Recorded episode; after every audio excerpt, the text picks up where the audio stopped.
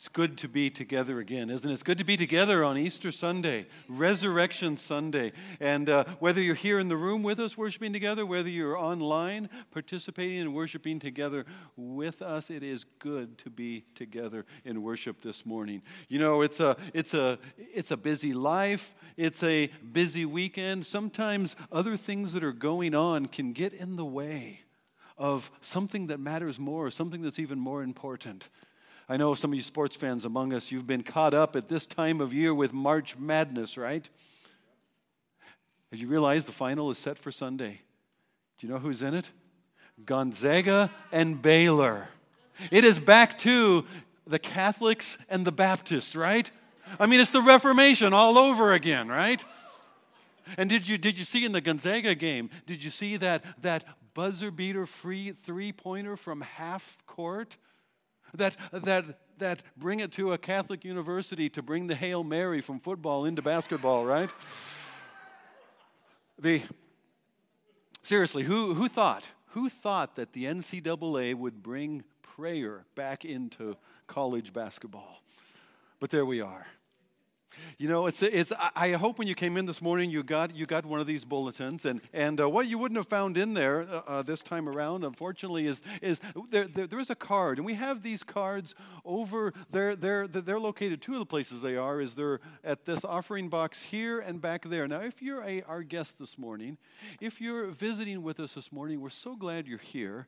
And we want to point out that, first of all, that offering is, is the privilege of worship for those who are regular attenders and members here at Brush Prairie Church.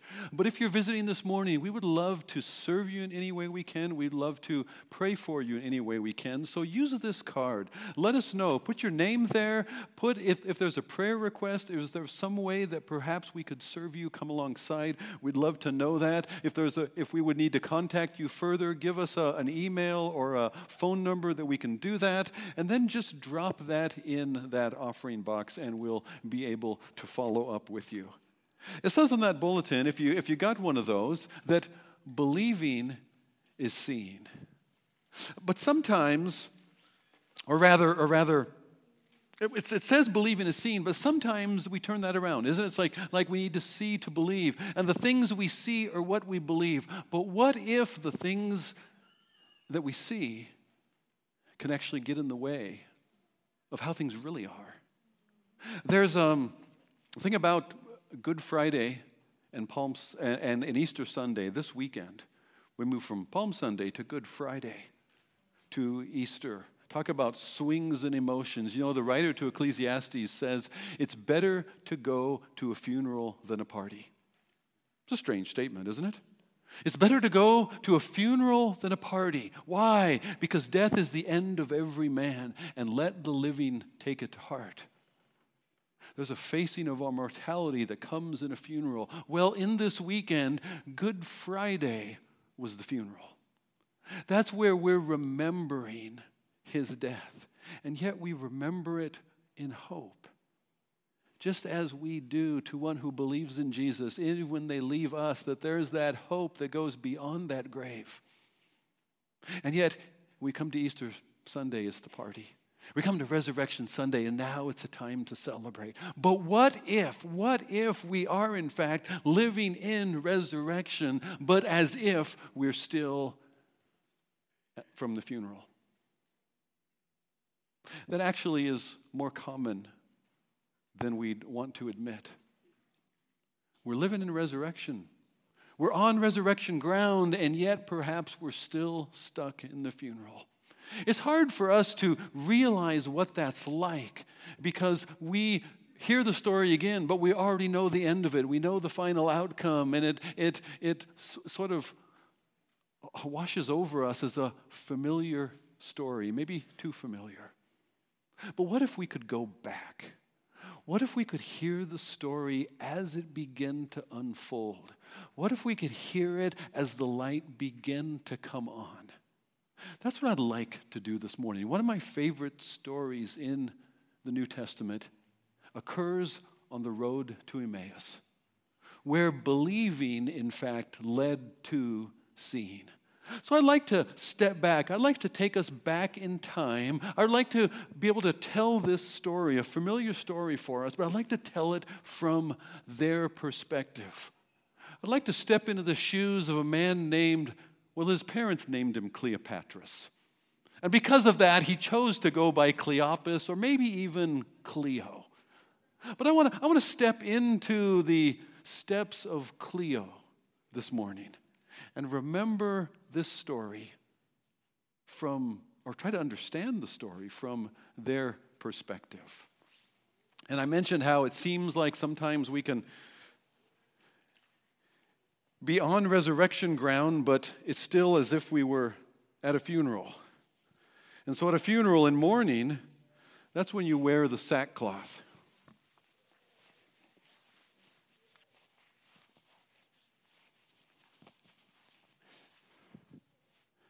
and a walking stick because it's time to go home.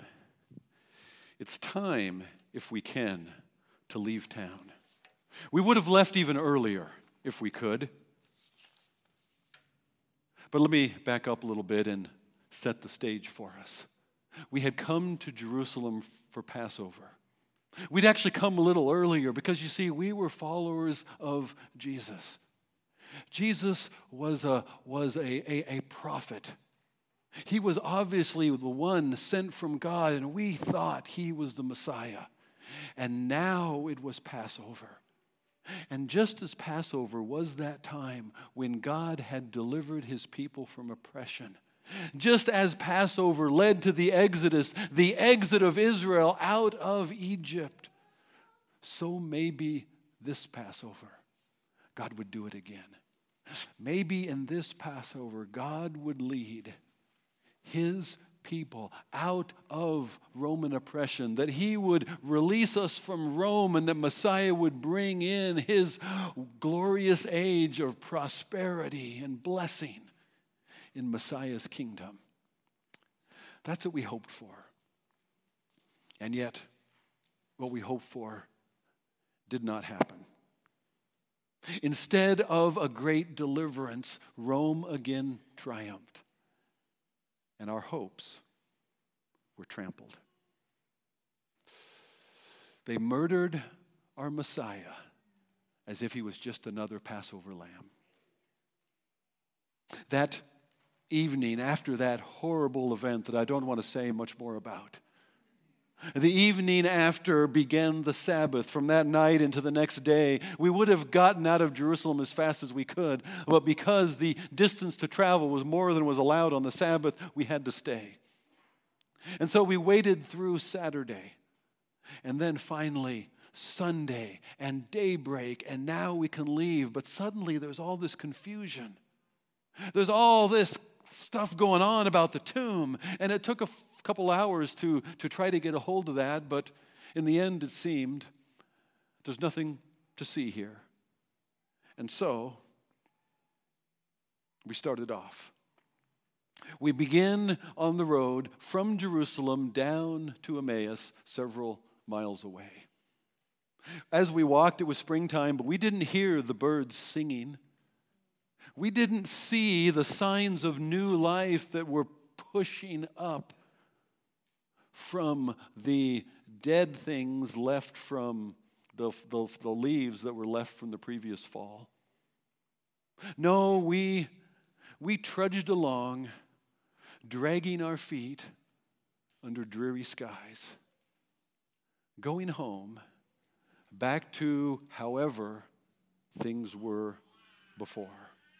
As we walked along, we talked among ourselves. We're trying to make sense what did we miss? What went wrong? How did all of our hopes unravel and fall apart so quickly? How could this be? And as we were talking and turned inward among ourselves, not even paying attention to our surroundings, there was another man on the road that day, and this stranger was walking faster because at some point he overtook us, and then he adjusted his pace to ours.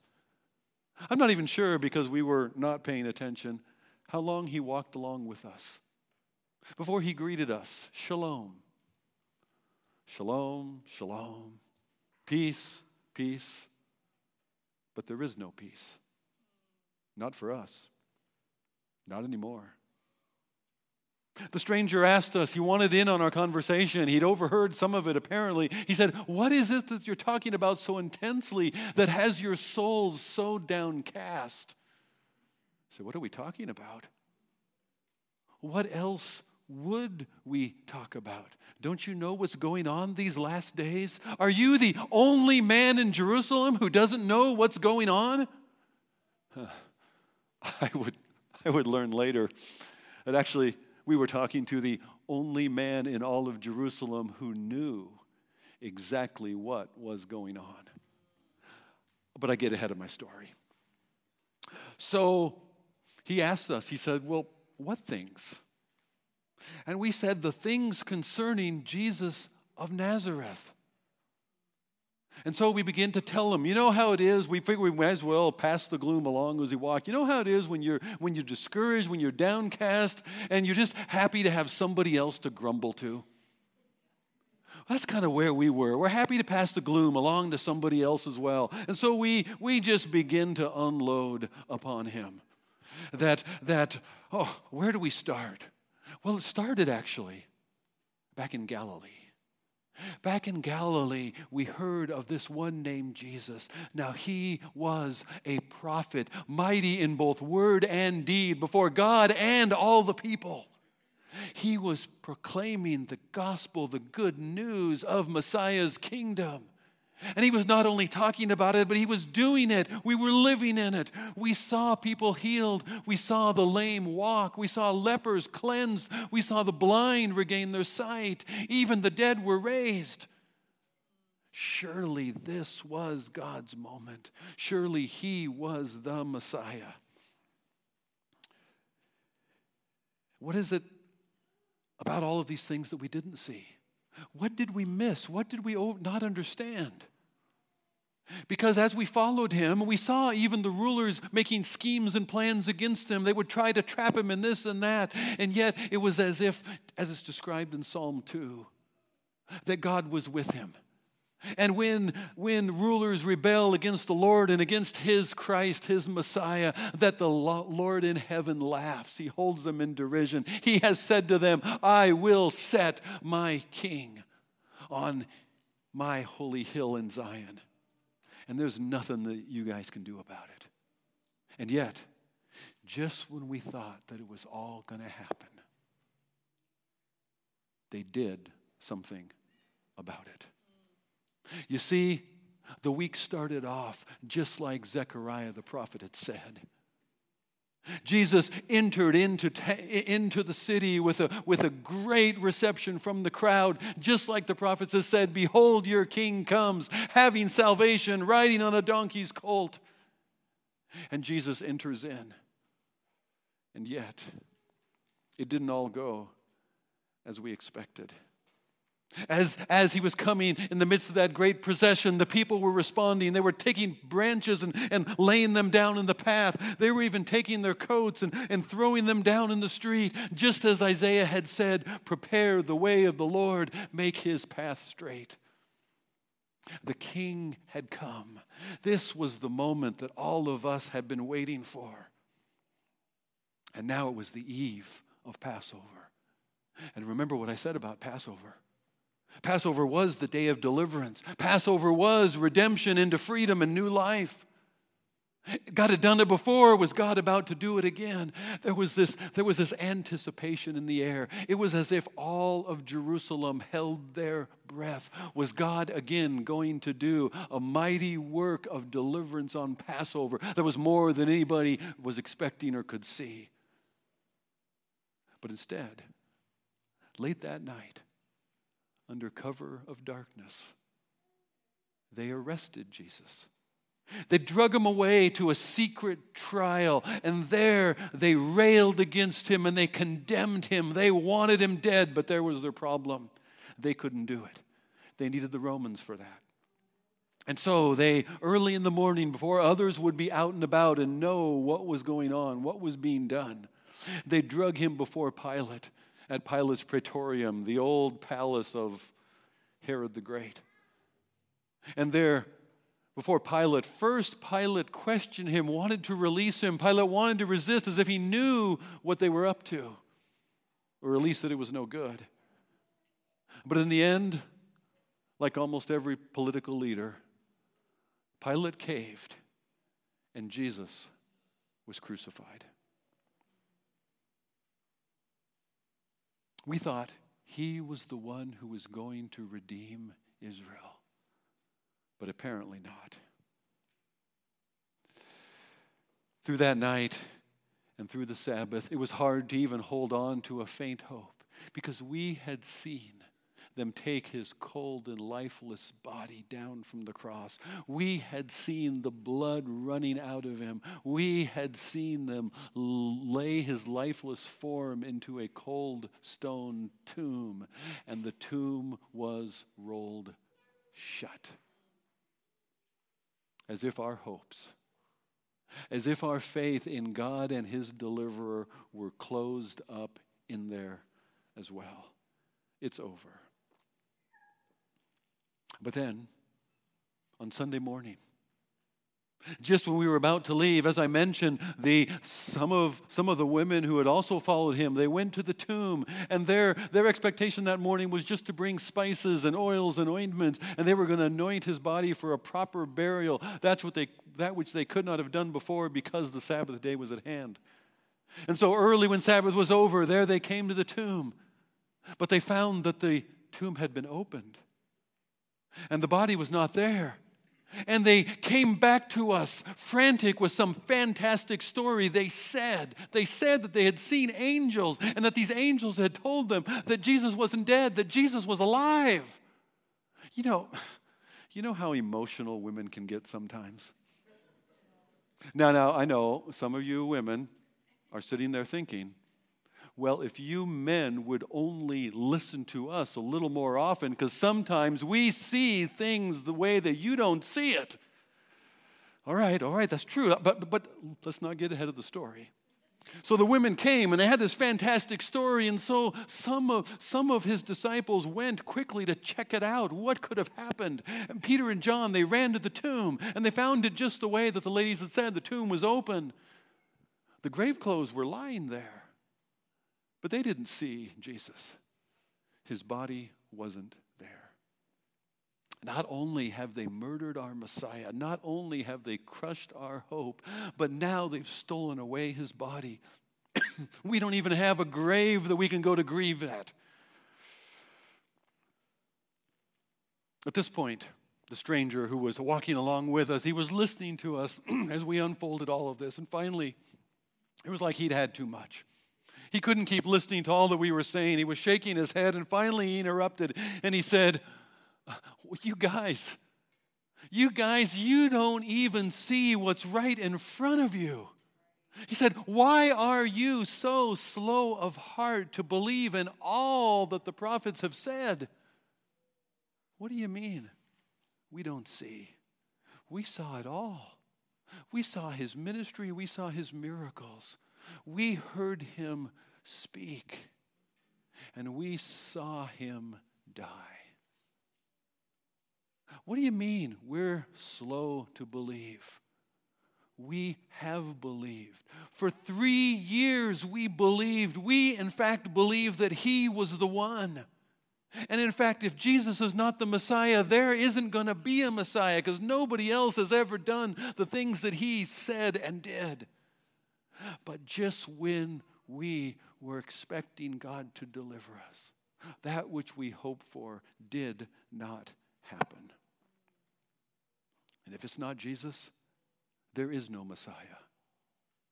If God has not left us with any help, then we are left without hope in the world. Back to some form of life or not as we knew it before. But he wasn't done with us. He said, well, no, wait, wait, wait, wait, wait. Wasn't it necessary for the Messiah first to suffer and to enter into his glory? Necessary for the Messiah to suffer. Is that what the prophet said? That's not what we were expecting at all. And he said, well, let's go back to the beginning. And then from first the books of Moses and then all the prophets, he began to walk us through in all of our scriptures the things concerning Messiah. Some things it seemed that as he told these stories, it's like we hadn't heard these before, or at least not like this. First, he took us all the way back to the Garden of Eden. And he said, Remember, right after the fall, right after the curse, did not God promise to the woman that there would be a unique son born to the woman in the future, and he would be the one who would crush the serpent's head finally and fully? And yet, would not first that serpent strike him down? And then he went on in, in the book of Genesis to Abraham. He said, Wasn't Abraham's son Isaac dead to him for three days as they journeyed to those same mountains of Jerusalem? And then, just as, as, as they walked, and as Isaac questioned, Where was the sacrifice? Abraham told him, My son, God will provide himself a lamb for the sacrifice. And so he walked us through the sacrifices of the Old Testament. He said that those sacrifices, every one of them, they could only point to, they represented and pointed to an ultimate sacrifice, God's sacrifice that was coming. He said, if those lambs, if those rams could take away your sin, then, then why did they have to be repeated? Day after day, year after year. He said, those lambs could only point to that coming Lamb of God who would take away the sin of the world. Now that caught our attention because that's what John the Baptizer had said. And yet he had said it about Jesus. He went on to talk about Joseph. Wasn't Joseph that special, unique son of Jacob, that favored son of Israel? Wasn't he also rejected by his brothers? They threw him into a pit and they went back to his father, and to his father he was dead. They showed him the bloody clothing that was left. And yet, God raised Joseph out of that pit. And God took Joseph and God made Joseph the ruler and savior, not only of Egypt, but all the world around. In fact, even those brothers who had rejected him Joseph would also be their rescuer, their savior as well. He said that's the way it would be with Messiah. He took us to Isaiah, where Messiah is God's special servant, God's favored servant, and yet this servant would be a man of sorrows, acquainted with grief.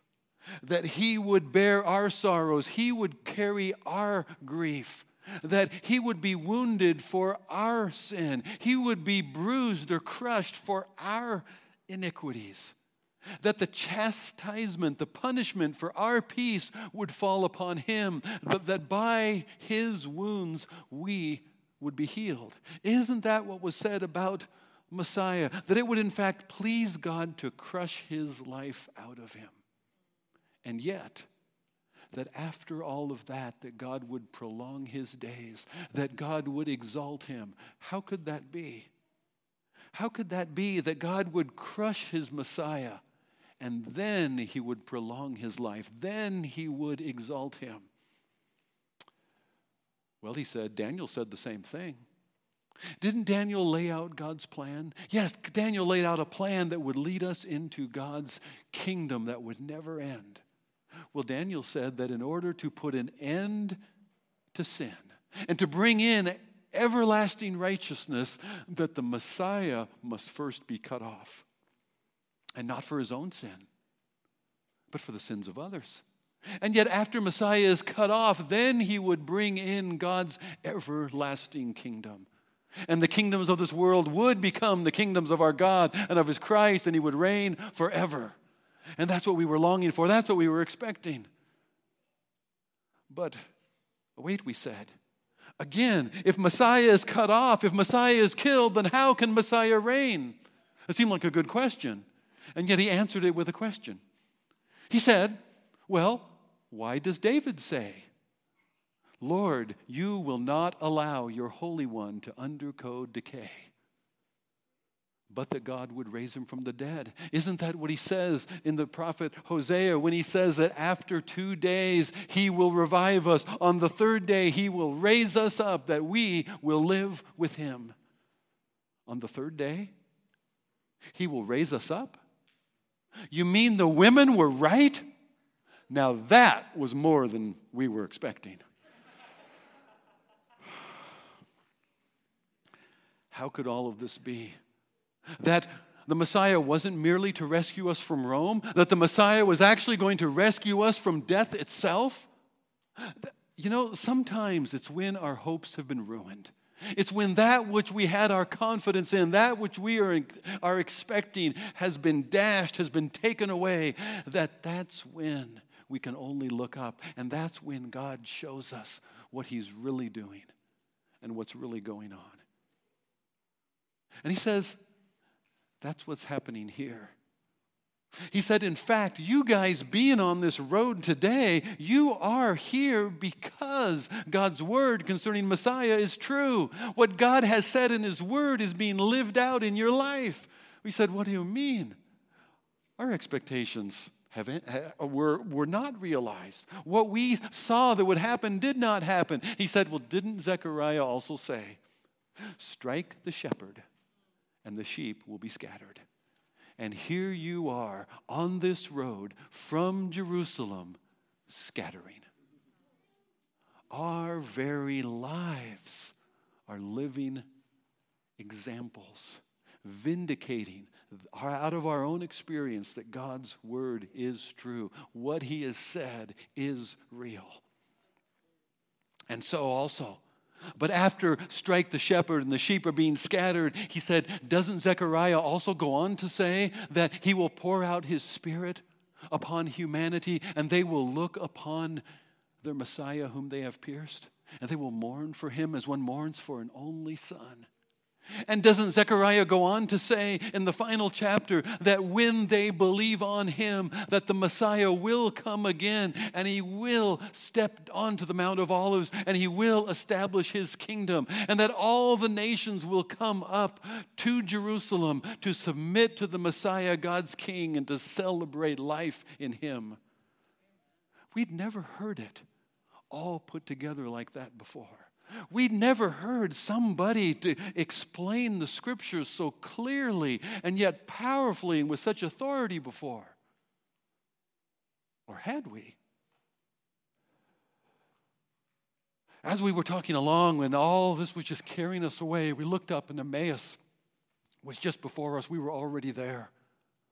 Our new friend seemed as if he would continue on, that there was some place else that he needed to be. But we prevailed upon him. Please stay with us. We want to hear more. We want to talk more. We have more questions. And, and besides, the, the afternoon is going long and there's not much daylight left. And, and uh, stay with us. We would love to break bread with you. And so we prevailed upon him and he stayed. And when he joined us at the table, we asked him, could he please bring the blessing? Ask God's blessing on our food because obviously he was some kind of rabbi or something. And it was there. As he blessed the bread at our table, it was like we were carried back to that day in Bethsaida several years earlier. How that we'd had but a few loaves and a couple of fish to feed these 5,000. And we brought it to Jesus. And Jesus blessed it and gave thanks. And he gave it back to us to give to others. And everybody there, all 5,000 were filled, and there was much left over for others. And it was just after that, it was just after that that Peter had confessed that you are the Christ, the Son of the living God. And yet, when Peter had confessed that, Jesus had warned us, even then, Jesus had said to us that the Messiah must be rejected by the scribes and the rulers. And he would be arrested and he would be killed. And yet, on the third day, he would rise again. And as he gave thanks for that bread. And he took it and he broke it and he gave it to us. It was then that we saw on each wrist the nail prints right where they would have been from when they had crucified him. Jesus had died for us, and Jesus was alive. We had seen it with him in God's word. He had shown it to us, and we believed and we saw him. And then, just so quickly, he vanished from before us. But we didn't need to see him now to believe. We had seen it from God's word. We had now seen him. Jesus is risen. He is risen indeed. And we were beside ourselves. Take off, take off the mourning clothes, take off the sackcloth. Jesus is risen. What are we going to do now? We are beside ourselves. Well, we've got to go. We've got to tell the others. The others back in Jerusalem, they don't know. They don't believe it. They, they haven't yet realized that Jesus is alive. So we've got to go and tell them. We've got to tell Peter and James and John and, oh, Thomas. Thomas is such a practical skeptic. Thomas is never going to believe this. And so we raced up the road back to Jerusalem. Yeah, the day is the, the, the day is late and night is coming, but the Lord is our light. Yes, it's uphill all the way back, but on those mountains as we climb, how beautiful are going to be these feet that bring the gospel of such good news.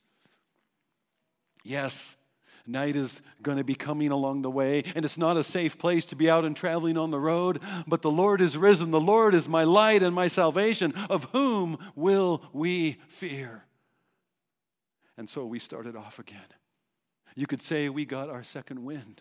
Oh, you have no idea. It was as if God Himself carried us up those steps and up that hill. We got back to Jerusalem and we found the others all gathered together and we said to them, Jesus is risen. And they said, Yes. He's, he's appeared to Peter also. He is risen indeed. There's more to tell to the story, of course. But let's pause here.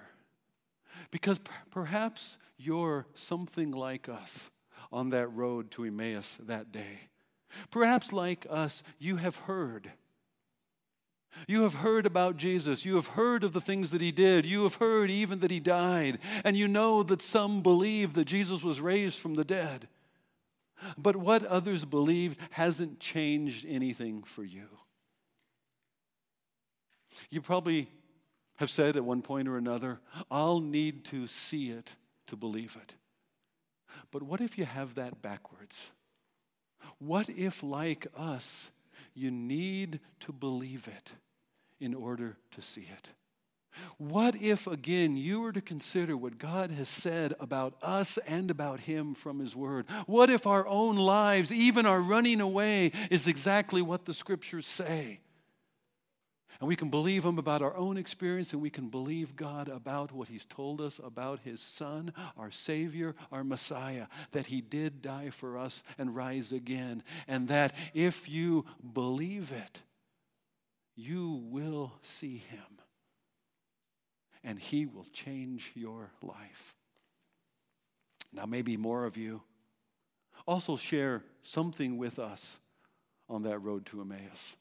Somewhere along the way, as you're traveling in life, there's going to come a time that you have believed and you have followed him, and yet the circumstances at present, the troubles of today, seem to cloud and obscure what you have known about him. And you're not sure at some points, deep in discouragement, you're not even sure what's, which way is up. You're not even sure what you believe anymore.